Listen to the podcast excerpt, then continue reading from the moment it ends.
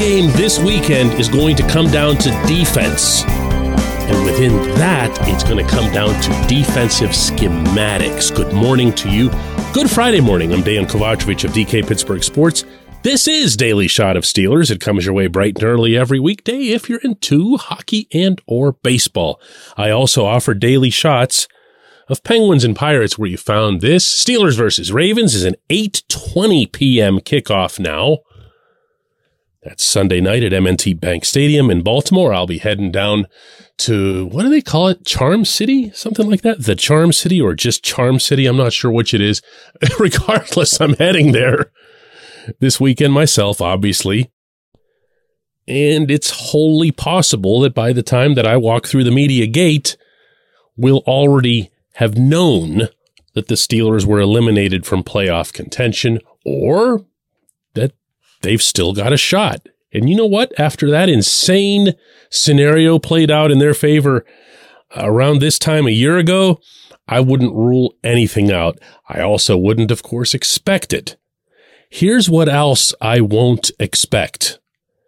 I won't expect, at least not in advance, for Teryl Austin, Brian Flores, and yes, Mike Tomlin to outsmart John Harbaugh when it comes to defensive schematics.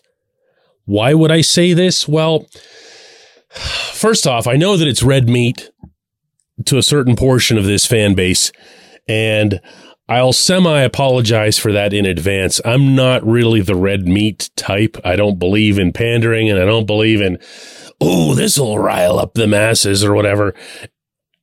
Instead, I'm thinking back to the most recent game between these teams, which was obviously less than a month ago, the week 14 matchup, in which the Ravens squeaked one out on the strength, and I do mean strength of 215 yards on the ground without Lamar Jackson. Oh, and without any reasonable cause to believe that the Ravens could throw the ball at all, given that Ty Huntley was there and eventually the third stringer. Didn't matter. The Ravens ran wherever they wanted, whenever they wanted. While in this same span of games, the Steelers have been exceptional at run defense, shutting down in particular the Panthers in Charlotte, although the Panthers had been running all over everyone and after the Steelers left town continued to run all over everyone. So what was the difference here? This was Austin yesterday after practice on the south side. You know, uh, we to play, play better than we did the last time. Uh, they, they beat us at line scrimmage. Uh, you know, schematically, we'll obviously try to do some different things as well. You know, really, but the most important thing is and everything else, we just have to play better. I think they want that battle. I think overall, of course, our guys have been playing well in that bad game. Whoa, whoa, whoa. You had me at schematics there. Okay. Let's keep talking about schematics. What can you expect at Point Park University in downtown Pittsburgh? Respect, rigor, relevance. That's the Point Park pledge. You'll be treated with respect while being challenged and supported academically to graduate with career ready, relevant skills. Visit pointpark.edu to learn more. Coaching isn't all about X's and O's, not in any sport. A lot of it's about motivating guys. We talk about that as related to Tomlin a lot, but it comes down to positional coaches and other assistants as well. Coaching is also, of course, about teaching, even at the tippy top level of professional sports, even between a defensive coach having a conversation with Cam Hayward. There's something something that can be taught. Believe you me, Karl Dunbar does not hesitate to teach Cam new things or things that he had not known before. So when you see a player rise up, maybe a young guy, maybe an undrafted guy, um, let's go to the other side of the ball for a moment. Jaylen Warren, undrafted rookie. He's had to be taught how to be an NFL running back in the span of less than a year and without the benefit of countless reps the way Najee Harris would get as a first round pick. That's to the immense credit, immense credit of Eddie Faulkner, who nobody mentions anywhere. But he's done a terrific job. Not just with Najee, although that's the type of player that coaches get evaluated based on. You know what I mean? Whether that's fair or not. But with really the whole group, because Anthony McFarland's made strides too. On the defensive side of the ball, where is this level of instruction translated into improvement when it comes to the key deficiency on this defense? Which, as anyone who listened to yesterday's episode will know that at least I believe happens to be the inside linebackers. Why are they not filling the correct gaps? Why are they not making the right reads? Why are they not, uh, in particular, Devin Bush, uh, as eager to initiate or take on contact as you need to be? Why are they not shedding blocks? Why are they not finding their gaps? That's coaching. But if you go back to that Baltimore game and you look at what the Ravens were able to do offensively, consistently throughout, despite being able to advertise it, that's a shortcoming of schematics. The holes weren't plugged. Players weren't moved into proper positions and the leaks sprang everywhere. Is it sprang or sprung? How about like springeth or something? I don't know. The leaks were everywhere, all right? And the Steelers had no answer for it, nor did they appear to be coming up with answers for it because if you watch the film, there weren't adjustments being made. It was just, hey, everyone, tackle harder.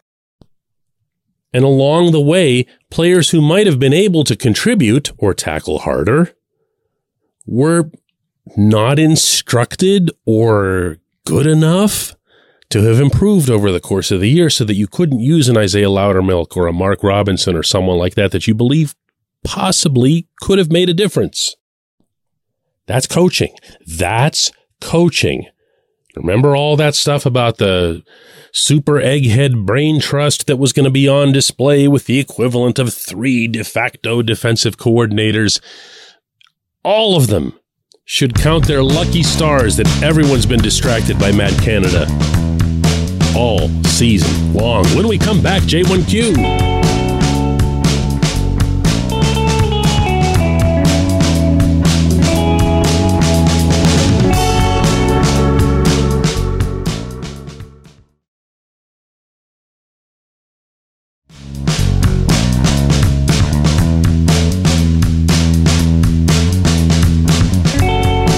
Back. It's time for just one question, and that's brought to you always on this program by the personal injury law firm of Luxenberg, Garbett, Kelly, and George, LGKG. They represent people who are hurt in car accidents who need assistance with workers' comp and medical malpractice claims.